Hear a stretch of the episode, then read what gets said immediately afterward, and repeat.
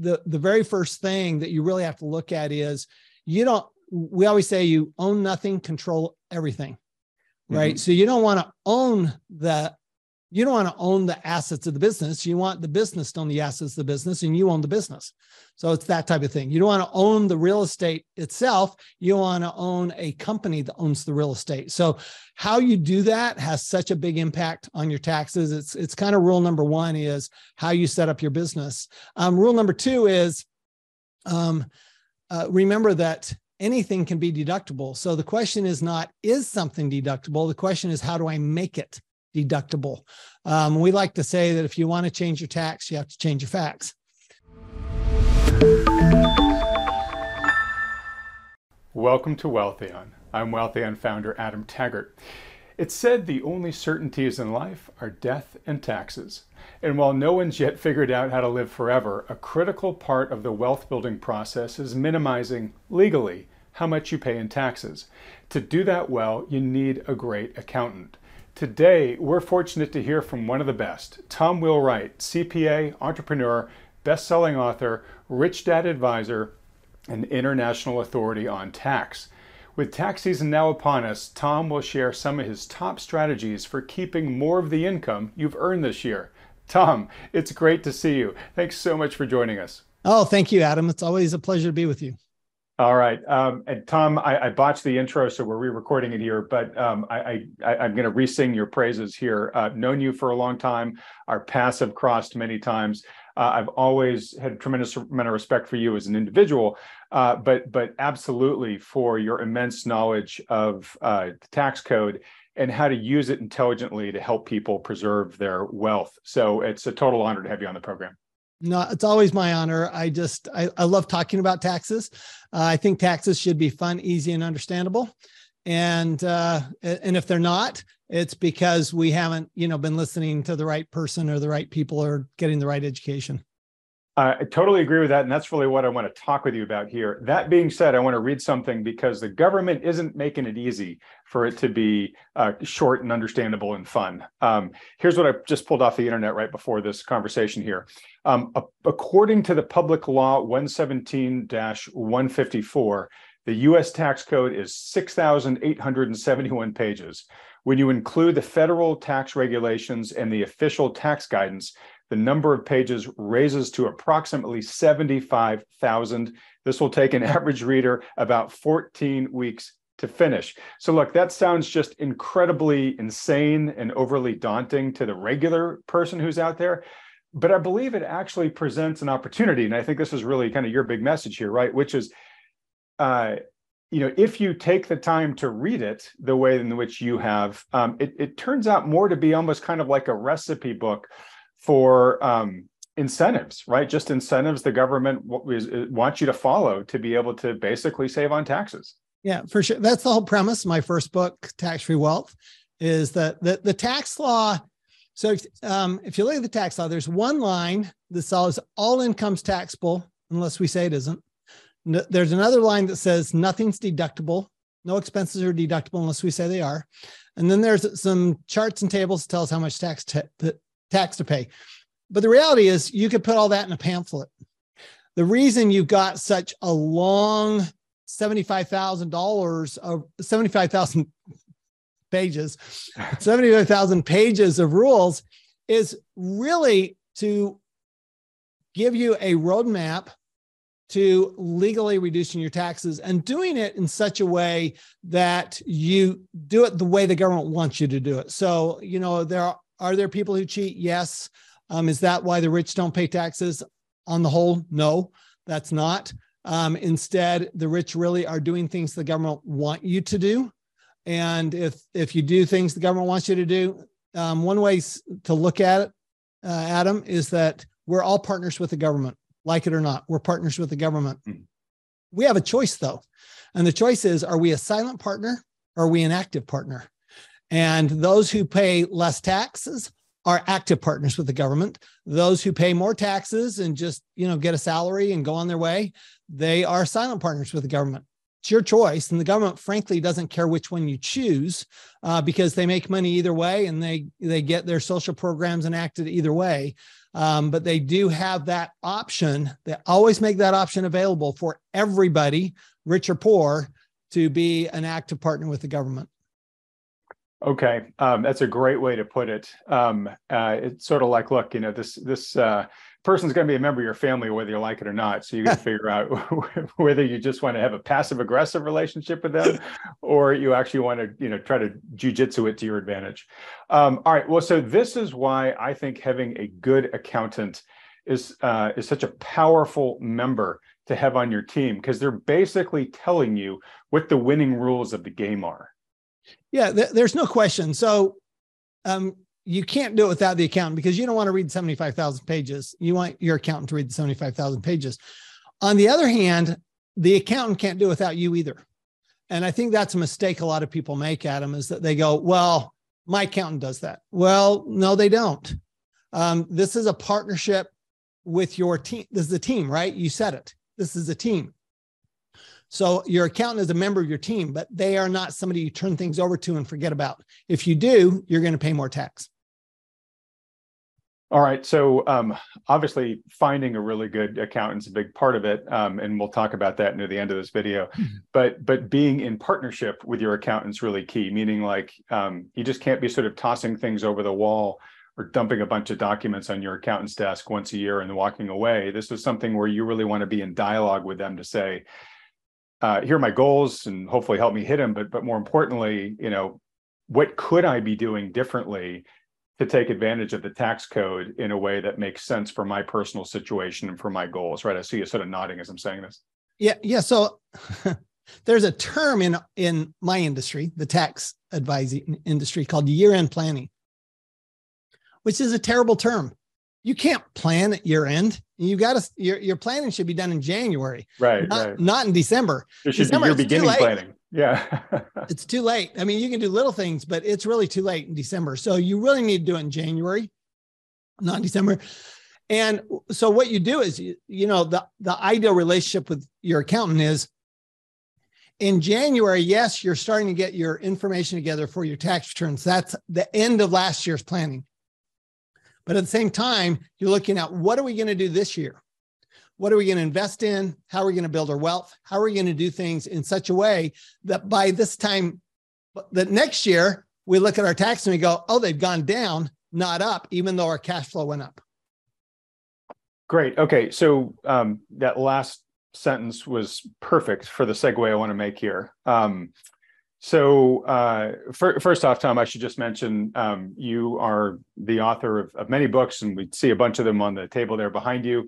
Um, I have a copy here I've had for many years of your best selling book, uh, Tax Free Wealth. This is sort of a Bible for, I, I, think, any individual that is looking to get smart on, on strategies to start talking to, with your accountant about. Um, and in here, you talk a lot about understanding the difference between taxable income and cash flow. Um, mm-hmm. can you just help the audience understand that a little bit better? Yeah. So that they are not equal. So perfect example. We have Donald Trump's tax returns to look at, whether we like it or not. We do, and um, I've gone, wow, this is an unique opportunity to look at somebody who's clearly done extremely well in business and look at what what does the tax return look like? Well the tax return shows huge losses okay? But there is no way donald trump could be jetting around the world and doing what he does if he has no cash flow. So the tax return reports this is what we learned from donald trump's tax returns that he paid no tax. We don't learn what his cash flow is because the tax returns don't tell us anything about his cash flow. All they tell us is what he had to re- the, the way it was reported to the government because the government has different rules for reporting your income than the accounting rules. And so that's that that's a perfect example. Cash flow and taxable income are very, very different. Okay, and and I'm going to use an example. You tell me if there's a better one that's out there. Um, but to help understand the difference between what's taxable versus the actual cash flow that you receive. So um, uh, you know, I might I might buy a car, right, and uh, through my business, and uh, that allows me to deduct uh, an ex- type of expense called depreciation uh, on that car. And from a from an, a, tax standpoint, um, you know, basically I, I, drive the car for a year and, and, and the tax code says you're allowed to depreciate a certain amount of that value of, the, of that car every year. So any given year, I take some percentage of that car and I report it as an expense, right? Because the car depreciated in theory by that percentage value. Um, so it looks like you know money was going out the door as an expense it's reducing my taxable income but i didn't I didn't spend any money. That that depreciation by itself didn't take dollars out of my bank account. Sure, the gas I paid for the car did, or any repairs I did, but the depreciation itself really wasn't. It's it's more sort of a, a phantom loss, if you will, on, on the balance sheet. Um, so that's just one way in which um, my you know my, my, cash flow from the depreciation was, was zero. I didn't have any cash going out the door, but I might have reported several thousand dollars in depreciation for my income tax statement because of what the tax code allows me to do. Yeah. That, yeah. That's just a one way in which I think of it. No, you're, you're absolutely right. And what's better is, is while a car may be going down in value, and so you're going, okay, depreciation is recovering the cost of that car going down in value. Think about real estate. You get depreciation on real estate and it can be going up in value. So the Even fact better. that it's going down, it, doesn't have to be going down in value in order to get that deduction. It, you, you simply have to be using it. It can still be going up in value. For example, let's take, again, let's go to the car, but let's say you bought a vintage Ferrari and when you know you've got that car, it may be going up in value. Um, but at the same time, if you're using it in your business, you've got a business purpose for using it, you could be getting a deduction. So uh, again, it's an asset that might be producing cash flow, but at the same time, you're getting a tax deduction for it. Okay, great. Um, and I know that we'll want to talk about real estate and a few other types of tax advantaged assets in a little bit because they're they're great ways to basically use what you just described as a way to shield yourself from taxes for the government while creating cash flow for yourself. Um, before we do, though, um, just at a high level, sort of as we kick things off here, how do you go about using your expertise um, to help clients uh, save wealth through you know tax planning. Um, is there is there a framework you use or a process you use is sort of there a starting point when you're starting with a new client from from the, time the, zero? there is there is actually. It's a very um, you know if, if you look at so you've been in the wealth business for a long time adam mm-hmm.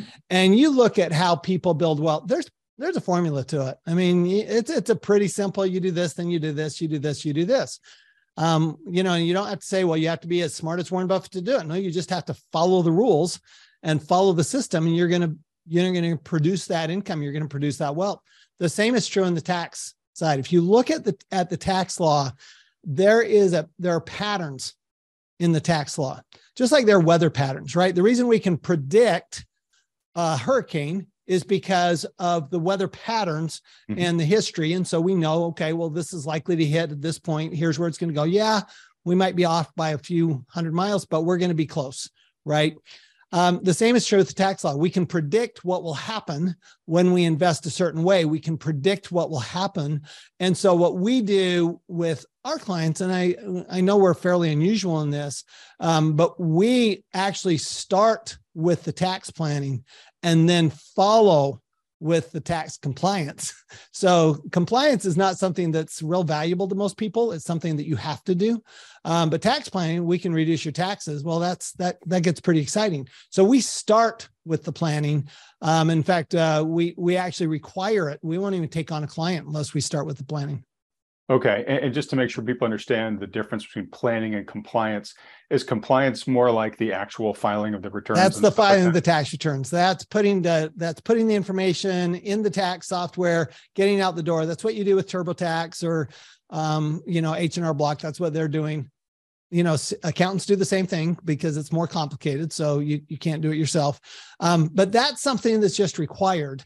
Uh, what what's really where the benefit is is coming up with a plan of action, what we would call a strategy, but a plan of action for okay, based on how you're going to build your wealth, what's the best way to reduce your taxes? So if you're going to build your wealth in your business, how do we do your taxes in your business? If you're going to build your wealth in the stock market, how do we reduce your taxes from the stock market? If you're going to build your wealth in real estate, how do we reduce your taxes using real estate? So it doesn't really matter which one you do. What matters is that your accountant understands which one you're going to do. Right. Because we can't do the, we can't help with the taxes until we know what you're going to do with the money. Got it. And presumably for your clients that have more assets, they may be using strategies in every one of those buckets you just mentioned, correct? Uh, they may. Um, the, the the very wealthy people are are trying to diversify, but the people who are starting out or the people who are just building wealth tend to be very um, more specific and directed. Yeah. And, and uh, income, you know, income dependent and they're uh, you know yeah. it's it's the old niche will make you rich right nobody got yeah. rich out of uh, from diversifying um, but not to say that there isn't a place for diversification it's just that um, you know when you're when you're originally building your wealth typically you're doing it in one asset class yeah okay um, all right uh, I, I've got a lot of really fun questions for you kind of around this stuff that we'll, we'll make our way to um, I guess sort of next question here. So you've got your framework, uh, and look, I understand this is just like you know we have our financial advisors on every week, um, and they have to give kind of broad brushstroke answers because the honest the answer that's right for the individual completely dependent upon the individual's unique you know circumstances, right? Um, but you see a lot of people at, at your firm, at uh, Tom. You you net, work with a massive network of CPAs across the country, in fact, across the world as well. Um, you talk to people at, at conferences all the time. Um, what are some of the, um, or, or, I guess when you're starting off, like, like wh- where do you typically find the biggest bang for the buck oh. when you help somebody go from however many taxes they're paying today to hopefully paying less in the future? Uh, uh that's easy. The, the biggest bang for your buck is always going to be a business. Okay. And it doesn't matter what country you're in. The biggest bang for your buck is going to be business. So, uh, uh, my new book, The Win Win Wealth Strategy, talks about those different uh, areas of investing and how and how those different areas reduce your taxes but business is the big one and then when you're talking about business you're talking about okay how do i own my assets uh, we refer to that as what entities do you use, like a corporation, a partnership, a limited liability company, whatever you're going to use. But that's actually the number one thing people can do is figure out the best way to own their assets. Um, and that's the one of the very first things we do with a tax with a client is look at how do they own their assets now? Is there a better tax way to own their assets? Um, like they may be owning it personally. I mean, for example, uh, going back to to Mr. Trump, he has a lot of um, he actually has a lot of sole proprietorships on his tax return. Not, I'm not a fan. I I would not do that. So I think he paid some tax that he didn't need to pay. Oh, interesting. And I actually think he overpaid tax. So um, with a little bit of planning, I think we need to reduce his taxes by uh, uh, uh several hundred thousand to several million.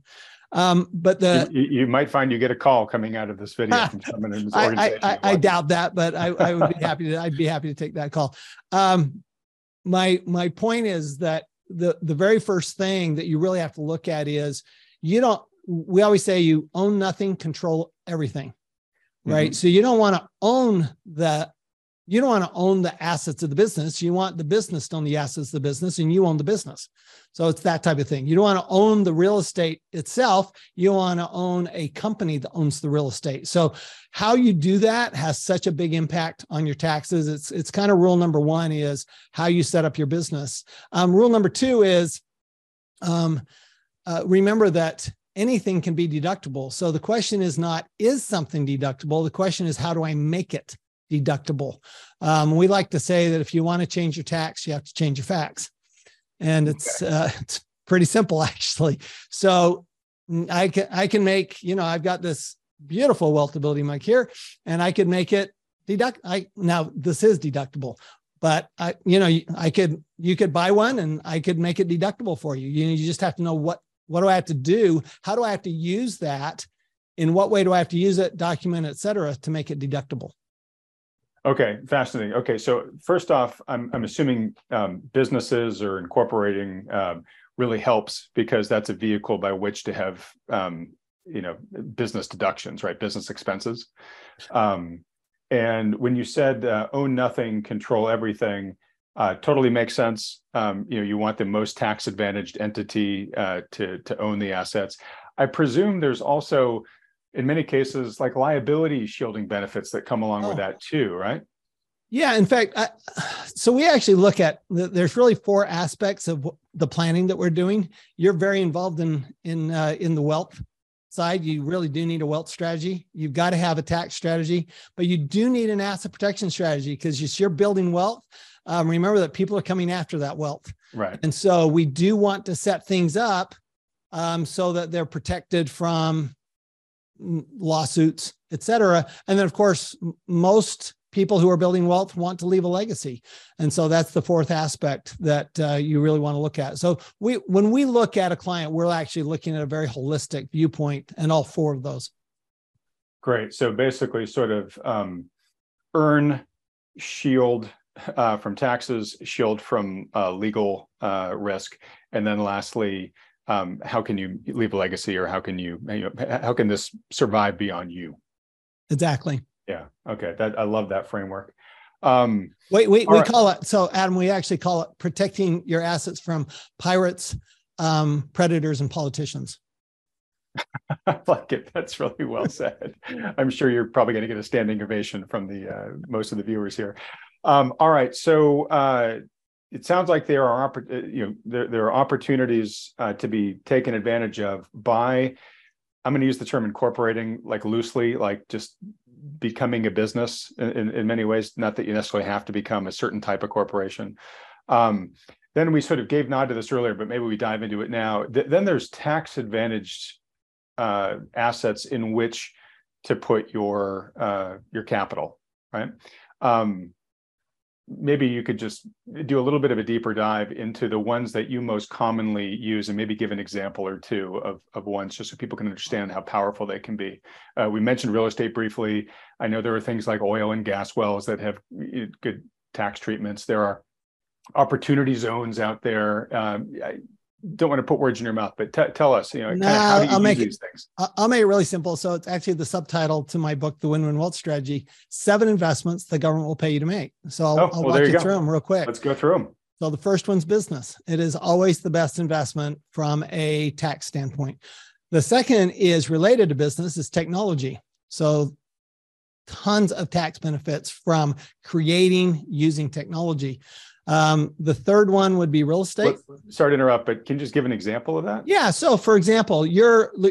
I- I had a I had a I had a buddy who um, was doing real estate and created a new software to manage the security on his real estate. Well, that soft that development of that software, while it was producing cash flow for his business because he got better security on his apartment buildings, their tax benefits, their uh, tax credits, there's tax deductions for it.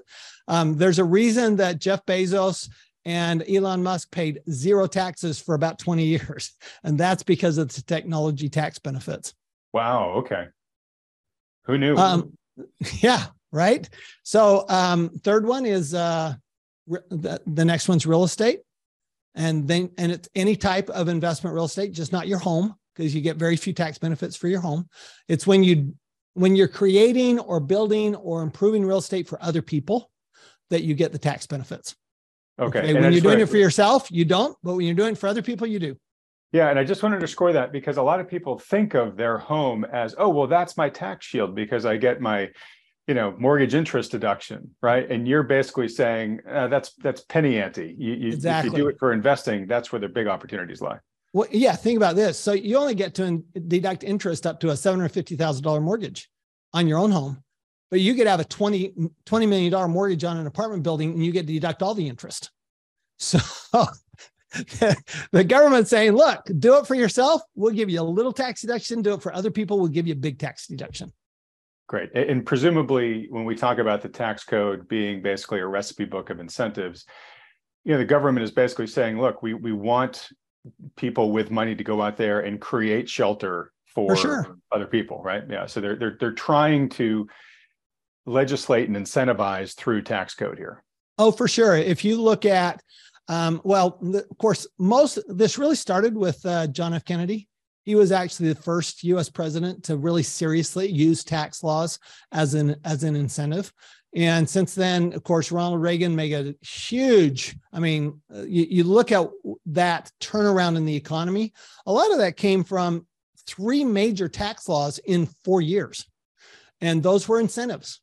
He incentivized real estate, he incentivized a lot of different things during those first four years. And of course, then we ended up with the flat tax. Uh, the fifth, the fifth big, uh, or the sorry, the fourth big change under Reagan was the 1986 Act, which was pretty much flattening out the rates and making huge incentives, um, you know, to just, you know, be in business, earn money, et cetera. Um, so yeah, there's, uh, it's, it's, it, there, these are all incentives. This is just doing things that the government wants done. And they're saying, look, if we give you a little bit of incentive, it's cheaper than if we go out and build housing ourselves. And of course, nobody in their right mind wants to live in government housing. So exactly. That's that there, there, there's a benefit to the whole public there of letting entrepreneurs do that work. So beyond real estate, you've got, excuse me, beyond real estate, you've got energy, and that's both renewables and fossil fuels. Huge tax benefits.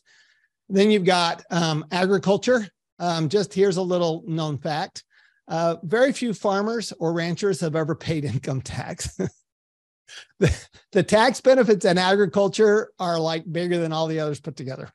I mean, really? they're just enormous. Oh, yeah. You talk about depreciation. Oh, my heavens. They have such huge depreciation deductions. Um, literally, it's very rare to see a farmer or a rancher pay income tax. And that's just because, look, the government's saying we need we need food produced. We need dependable we want to incentivize yeah, exactly. it. We want you to keep replanting. We we know you're taking big risks, um, and we're going to and we're we're going to kind of help reduce that risk by you not having to pay the tax a, a lot of taxes. So that agriculture is actually a big one. There are a couple that I think uh, would surprise some people. Insurance is one of them, which is a huge tax benefit. And then the other one would be that everybody knows about. Last and I think least is retirement planning. Um, but that is certainly a huge tax benefit. People don't think of it as a tax shelter, but that's exactly what it is. You look at 401ks, IRAs, pension plans, profit sharing plans, those are all tax shelters. Got it. And those are obviously ways to either defer taxes today and do a future period where hopefully your income is lower um, and maybe in, in, hopefully you're at lower rates then. Um, or potentially not have to pay any taxes in the future. Exactly. Yeah. Okay. Um, so super fascinating. I'm just going to repeat those for folks that didn't write them all down. It was business, technology, real estate, energy, agriculture, insurance, and retirement planning. Um, real quick in energy and ag, um, can you just give a quick sense of where the opportunities are? In other words, um, okay, yeah, if I go build a new pipeline, you know, yeah, I can get a lot of tax deductions. I'm going to guess based off of that.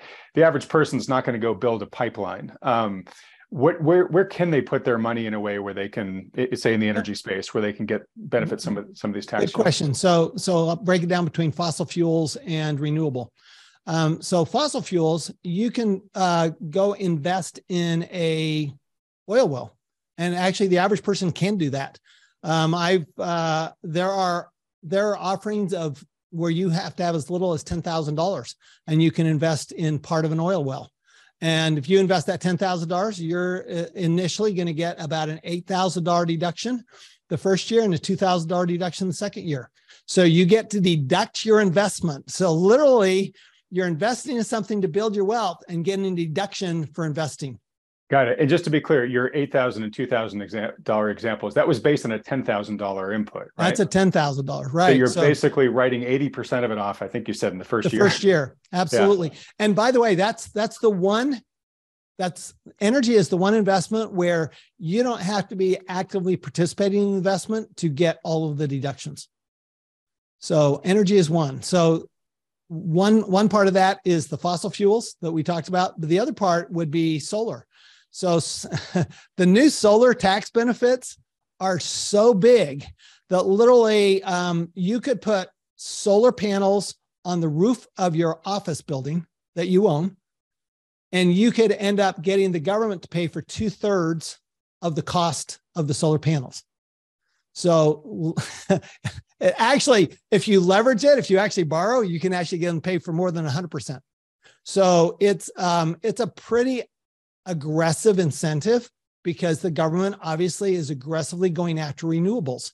And uh, they're saying, look, we want you to do renewables. We're going to give you a 30% tax credit, which is dollar for dollar off your taxes.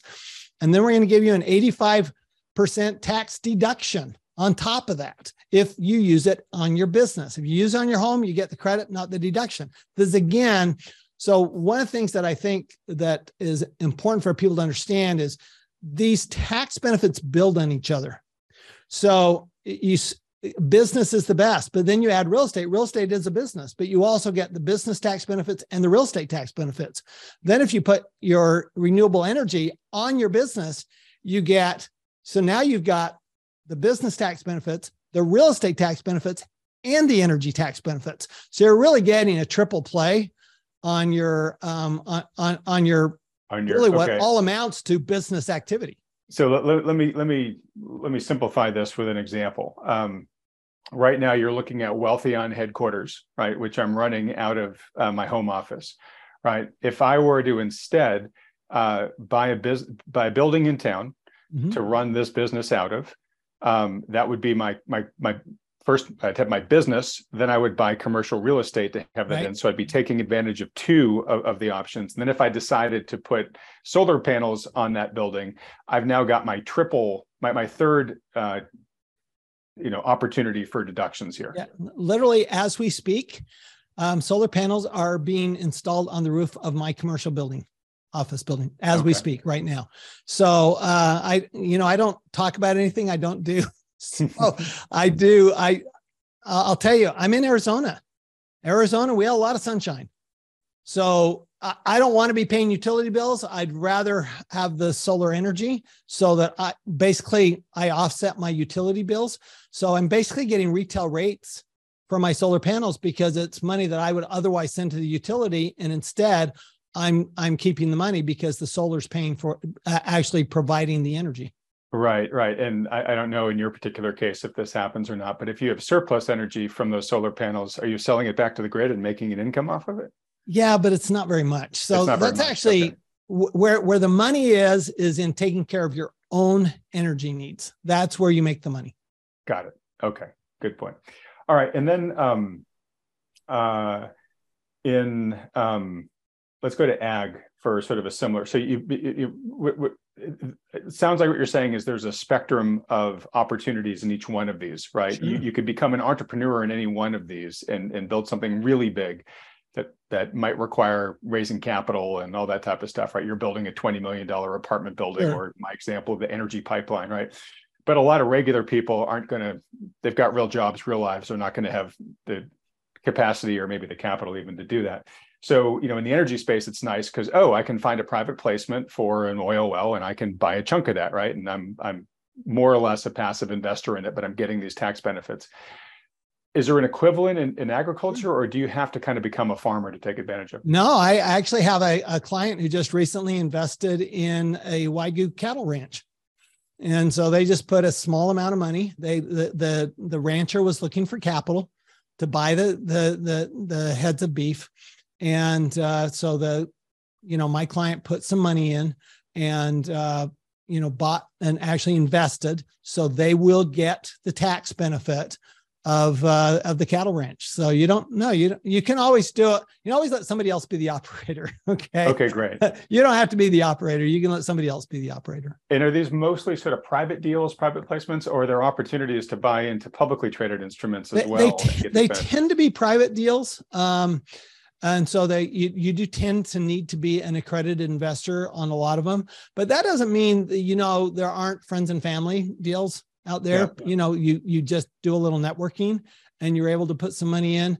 Um, not a lot of public deals like that. I mean you know you have a, like in real estate you can go and buy into a reit right? A regulated um, a real estate yeah. investment trust um, which is basically a mutual fund of real estate. Not a lot of that in agriculture uh, right now. Um, but that's not to say somebody couldn't do it. It's right. uh, I just I'm just not familiar with people who do it. Um, uh, uh, the the place I, I where you am on the agriculture side. I will tell you the place where you'd most likely find that is in um, vineyards. Okay. Yeah. Well, and investing in a vineyard. Here. Yeah. Um, all right. Well, that's super fascinating. So you, you know you're you're you're pointing to the need on your wealth team, uh, finding people that are good, um, you know, sources of, of good deals, right? So these are people that, that know all the the syndicators for real estate deals yep. or, or know the good people in the energy space. Because um, obviously, any one given private deal you hear about, you know, in a hallway somewhere might sound enticing, but you have no clue whether it's really good or not if you don't have any exactly. experience in that space. So leveraging those people that have experience looking at the deal flow, super key. Um, all right, and then on insurance. Um, just explain to us a little bit about how insurance is used uh, to shield taxable income. And again, if there uh, is is is that making sure you have the right types of insurance, or there are ways to invest in insurance ventures that give you the deductions? Um, there, there's both, and and actually, insurance it's on the income side, not the deduction side. So, uh, life insurance is the most obvious because life insurance proceeds are not taxable. They're they're they're, they're completely exempt okay. from income yep. tax. Um, so, and this is one where literally the average person can do this because they can buy a whole life policy or universal life policy. Uh, the the asset grows. It's a you know it's a it's a conservative investment. It grows slowly, um, but what we, you have inside of that policy is you have a cash surrender value. And I know you're very familiar with this, Adam, but yeah. that cash surrender value is available for use. And the way it's available for use is the insurance company will uh, lend you money equal to your cash surrender value at any time. And it's actually part of the policy terms.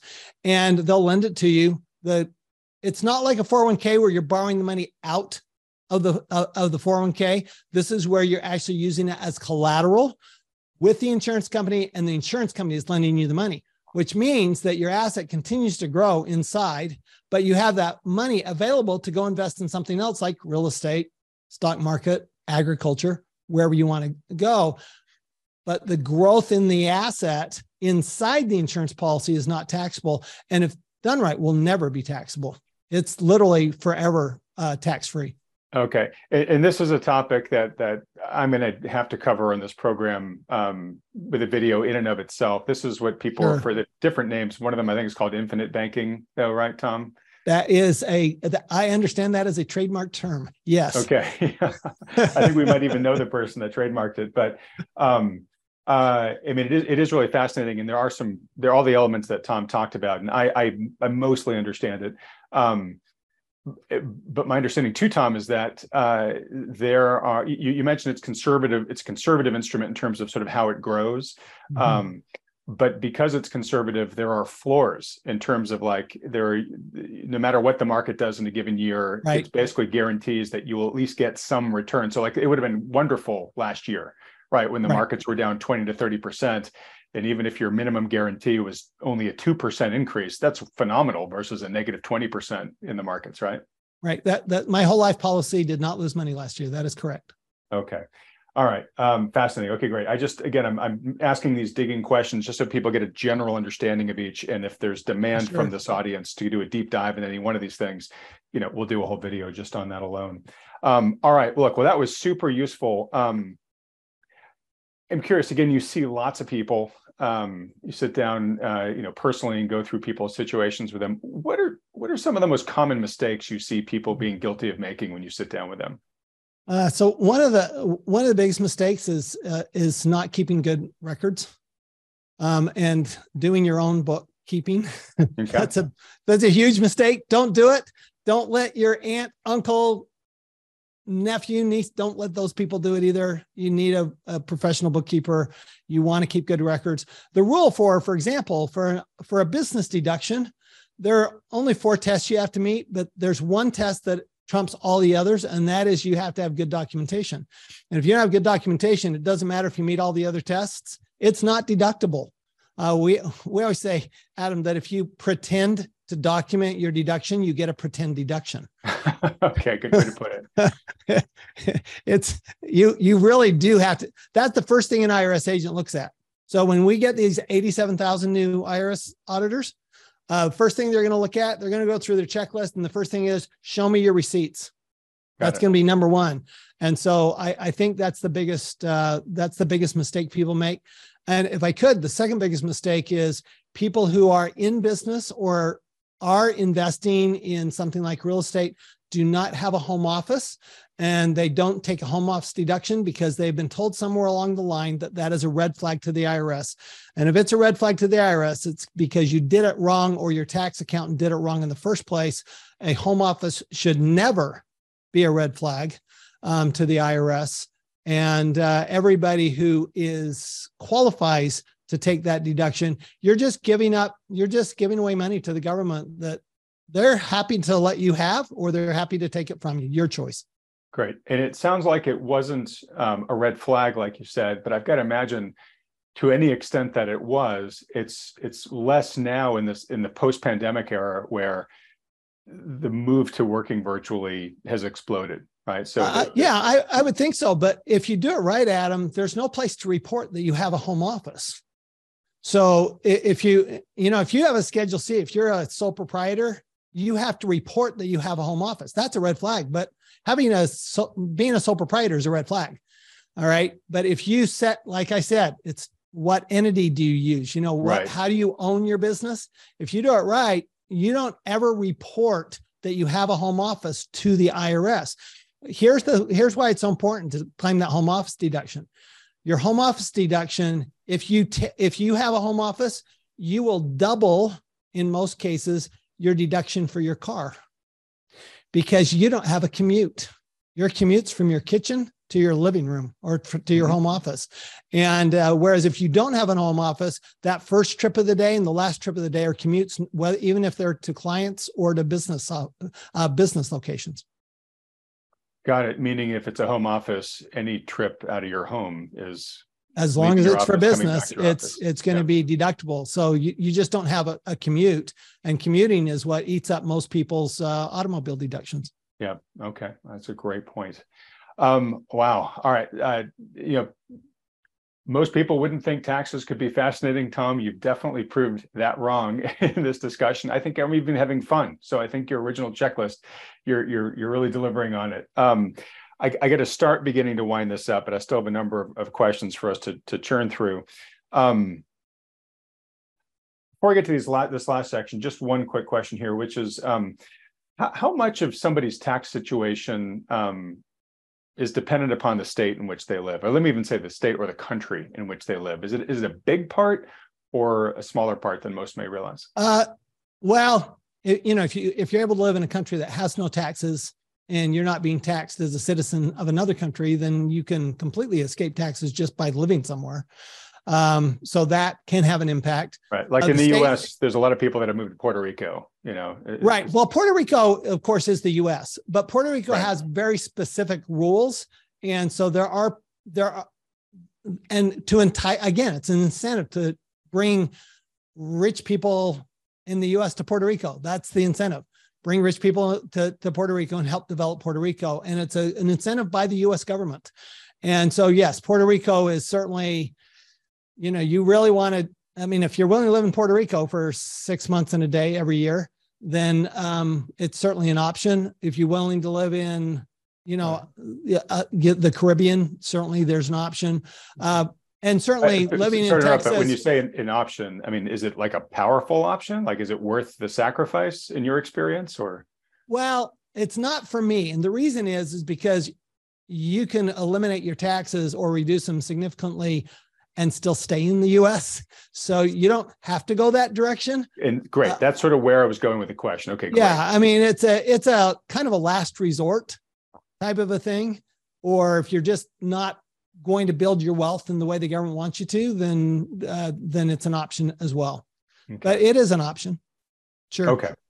All right. Well, Tom, look, um, I'm going to wager that you have told the audience here during this discussion a dozen or more things that they did not fully understand or maybe hadn't even heard of before around taxes.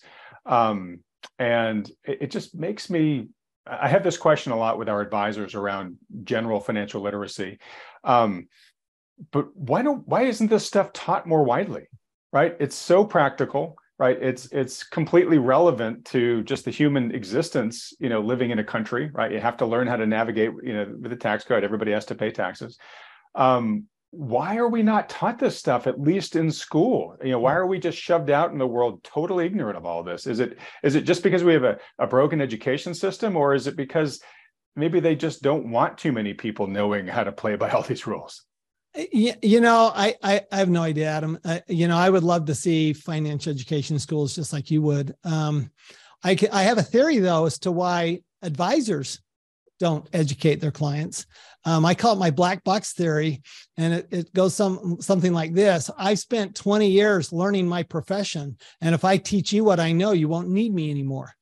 And uh, I I have taken the opposite approach because I believe that the more educated you are, the better client you're going to be, and the more you're going to need me because you're going to build so much wealth. You're going to need me more and more and more. So right. I, I just have a I just have the opposite view, but then I of course have the opposite view of taxes in general. So um, I I think that there's a lot of um, a scarcity and a lot of fear around taxes and finances in general.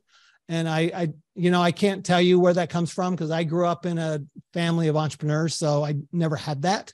Um, and I, I think that it is a shame. I think that there's, I mean, that's why I wrote Tax Free Wealth was so that people, the average person could have this, not just the rich people.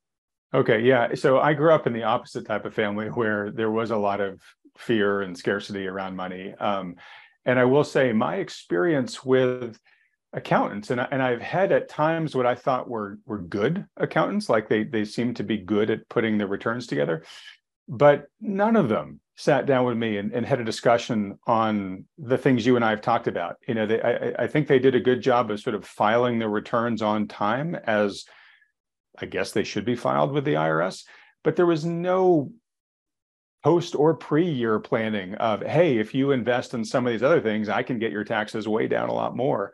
Why is that? Is is is that the black box dependency, or do they perhaps I, I, not really know about this stuff? It's it's both. It's some of both. But I will tell you. So uh, several years ago, so we have, as you mentioned, we have a network. I actually run a network of uh, CPA firms in the U.S. and Canada, and I, I offered to uh, somebody I knew, um, uh, a, a, business colleague who was running a CPA firm. I said, "Would you like to join a network?" And his response to me was, "Why would I want to tell somebody else what I know?" Yeah. So, I mean, as a network, we talk to each other. We're we're always helping each other, right? But that's a scarcity type mindset. And they go, well, there's only yeah. so many clients, et cetera, et cetera. So I can't tell other people what I know. And you you and I have a very different philosophy, Adam. We're out there you know doing things like this for free right? We're out there telling people here's here's here's the financial education. Here's how it really works. Um, knowing that the more people we serve the more effective we become and and and the more opportunity that people have.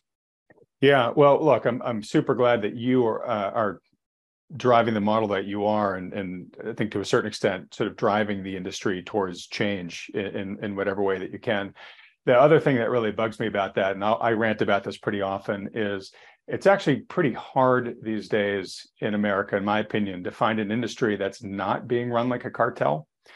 and you know, accountants are a lot like lawyers, you know, in that way, oh. or or you know, other people with specialized knowledge, where they basically yeah, well, say, we we've definitely had a major consolidation of the accounting industry. I mean, a lot of big firms are gobbling up the little firms. And as a result, you get a lot of um, mediocre accounting firms, in my opinion. And they're really just trying to push work out the door and uh, you know have as many clients as we can serve them as fast as we can and just get the work done rather than having that individual um, you know, I mean, you, you live in the financial planning world and you know that there are financial planners that just say, well, here, we're just going to do this allocation and then forget about it. And then there are the financial planners that work with their clients on a, you know, daily, weekly, monthly, quarterly basis. Right. Same thing with accountants, right? You, so you, the really question is, is how, how much is your accountant an asset versus an expense or a liability? Got it. And and let's go back to my point at the very beginning of this uh, conversation about the importance of getting a great accountant as a For partner. Sure. on your team, right? And and one of the things that I've noticed in the industry consolidation that you've been talking about in the accounting world, because I've seen it with several accountants that I was working with, is they have had to basically change their business models and say, look, I'm I'm not really making the money that I need to make or want to make just doing these returns. And so I need to get into something that makes me more money. And so they're they're now basically becoming more financial planners where they're saying look if you if you put your capital with me you'll get the tax returns for free right and the problem with that model is someone can be a great accountant that does not mean that they're equipped to be a great financial advisor right and vice versa right and vice versa right yeah. i'm going i know a lot of financial planners that say well if you come to me i'll give you you i'll, I'll have somebody prepare your tax returns for free right. well that doesn't mean you're going to get good tax advice it exactly. just means you're going to get a free tax return it, I would say it, it's highly probable that they're going to do poorly at the thing that they're not a primary exactly. expert. Exactly. I right? 100% agree. Yeah. Do so, what you're good at. So, so for the, the viewers here, it really is, you know, identify the key people you need in your team and then find the best talent in each. Don't try to quote unquote save yourself money by going with the bundle discount here because you're likely, you know, basically going to be paying for it um, much more than you'd like to be. Um, all right. Well, um, uh, I, want to I want to tell folks about um, uh, you know now that I've gotten you on the program uh, here, Tom. I'm, I'm going to do the bear hug uh, and try to keep you in the Wealthion family as much as possible. Um, uh, we've got an upcoming uh, Q and A, live Q and A, where you've very kindly offered to just join me here for a live session where we're just going to take audience questions. Uh, this is going to be in February. I'll talk more about that in just a second. Before I get into those sort of nitty gritty closing details, um, is there you know, uh, any other sort of uh, parting advice you have for listeners right now, now that we are in the beginning of tax time here? I know for most folks, it's the end of the year. There's probably limited steps that they can take at this point in time. But but do you have any sort of closing advice for the yeah, I do actually. Are- um, you know, uh, years ago, I had my staff um, do an exercise, and I asked them. I said, I want you to take five minutes and write down everything we do in preparing a tax return that could reduce taxes or prevent an audit. And in five minutes, my staff came up with 65 different ways. Wow. That we could reduce taxes in the tax return. So, you know, people think, well, it doesn't matter if I go to H&R Block or this firm or that firm, a tax return's a tax return. And the answer is no, it's not. Um, I'll give you a, a perfect example. I had a, a client last year, brand new client. He said um, his his business partners, the real estate developers, business partners said, "Well, we we've got one tax return. We're going to let you try one tax return, see how it comes out." We produced ten times. This is from my client. We produced ten times the tax benefits of the other firm, and the other firm was a huge firm. Ten times the tax benefits. And all it was that we just spent more time and more effort reviewing the tax return, learning, okay, here's what we could do. There's things we could do here, here, and here. And uh, they were like baffled. They're going, well, they, you know, these guys, Wheelwright's guys must be doing something wrong or illegal. I'm going, no, we're just paying attention. That's all it takes. Just pay attention, understand the law, take the time to do it. And, and that's what's so interesting. So, um, you know, I've, I've seen studies where they send out like a dozen, they send out the same returns to a dozen different right, firms. Sure. And they get a dozen different numbers back, right? So, you know, people have this mindset of taxes as, oh, it's totally cut and dry right? And basically, I can just go to TurboTax and I can use the online form, and it's going to tell me how many taxes I owe. And the reality is, is no, it all depends upon really kind of how um, committed your CPA is to finding, you know, the potential options for you there. Right.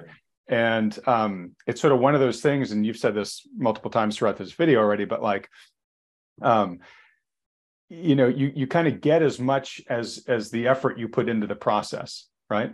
Right. Um, and so, you know, I just want to underscore for folks here that are thinking like, well, no, surely, I mean, can I just use TurboTax? I mean, you can, um, but uh, I mean, I'll let you pile on anything you want to say about the the online automated tax forms. But at a minimum, they're not going to suggest to you things that you could be doing that you're not doing right now.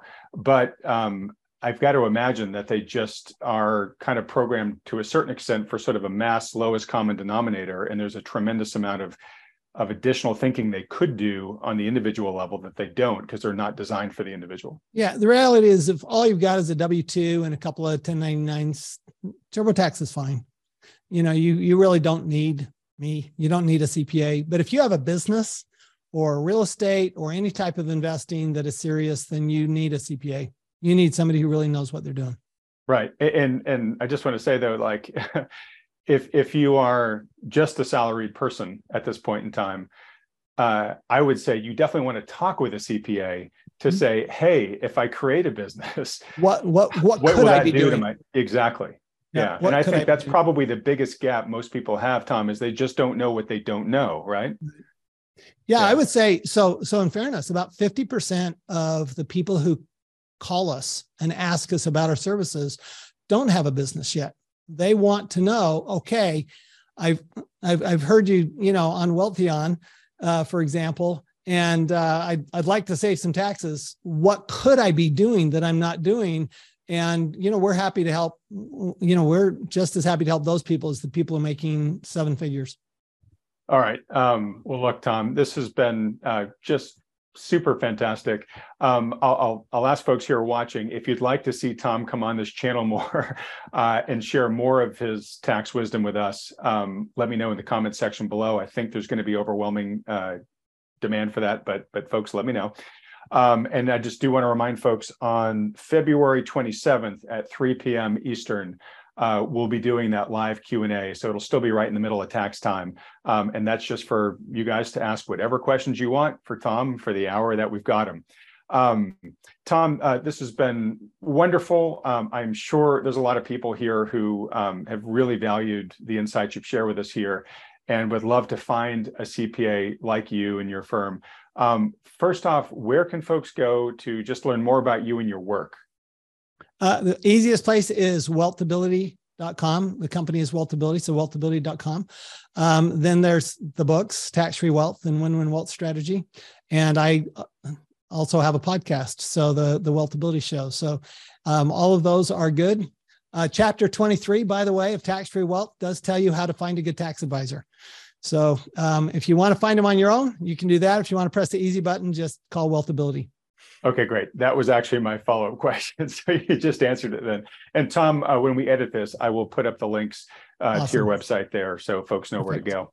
Um, and I'll put a link in the uh, description below too to the two books that you've you've written. But certainly, folks, if you want to get Tax Free Wealth, which is a great book, it's it's a must-have, I think, for any any financially literate bookshelf. But if you want to get it just for chapter 23 alone, it's definitely worth the price just for that. Um, all right. Well, look, um, as we wrap up here, um, Tom has done a great job of, of really hammering home why having a great player on your team can be just a massive uh, wealth saver for you. Um, same thing, a wealth builder for you. Same thing on the financial side of the house. And Tom's mentioned that many times in this discussion too. So I just want to deliver the message I give in every one of these interviews, which is that um, you want to make sure that you've got a great financial advisor on your team uh, who is helping you, you know, focus on how to grow your wealth, where that capital should be parked, especially if you find out from your CPA, oh, if you have some oil and gas investments or real estate or farmland or whatever, that's going to help us from a tax standpoint. Great. Then you're faced with a question of, okay, which of those do I put my money in? And then what structure do I put those in, in my retirement account, my brokerage account, some other way? That's what the financial advisor can really help out with. If you've got a great one, excellent. Stick with them. They are worth their weight in gold, silver, and diamonds. Uh, but if you don't have one or you'd like a second opinion of one that does take everything that Tom and I talked into account, then consider scheduling a free uh, consultation with the financial advisors that Wealthion endorses. These are the guys you see with me on this channel week after week. Doesn't cost you anything, totally free, no commitment to work with them. It's just a public service they offer to help people be able to make more prudent decisions around their money. To set up one of those free consultations, just go to wealthion.com, fill out the short form there only takes a couple of seconds. Um, and if you really enjoyed this conversation with Tom, would like to see him back on and other great domain experts like him, please support this channel by hitting the like button, then clicking on the red subscribe button below, as well as that little bell icon right next to it. Tom, it's been an absolute pleasure. Thanks so much for coming on the show. Look forward to having you on much more in the future. Thanks, Adam. Looking forward to it. All right, everybody else, thanks so much for watching.